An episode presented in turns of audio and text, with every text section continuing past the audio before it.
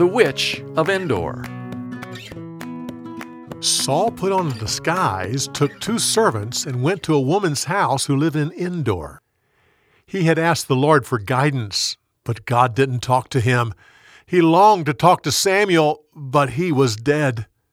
The king said to the woman, I want you to bring a spirit up for me. Is this a trick? You know King Saul will kill anyone who does that. Listen to me carefully. You'll not suffer for doing this. Bring back Samuel. I want to talk to him.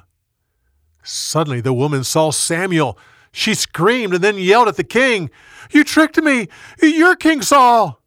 Tell me, what do you see? I see a spirit coming up from the ground. It's an old man wearing a robe.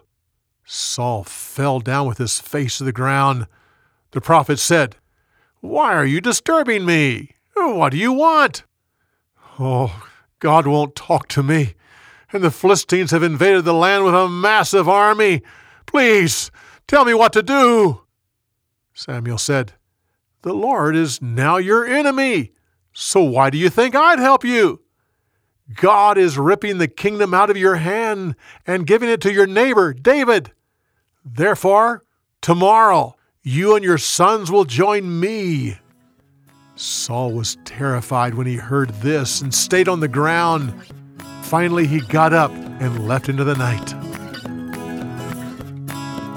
For more, go to BibleTelling.org.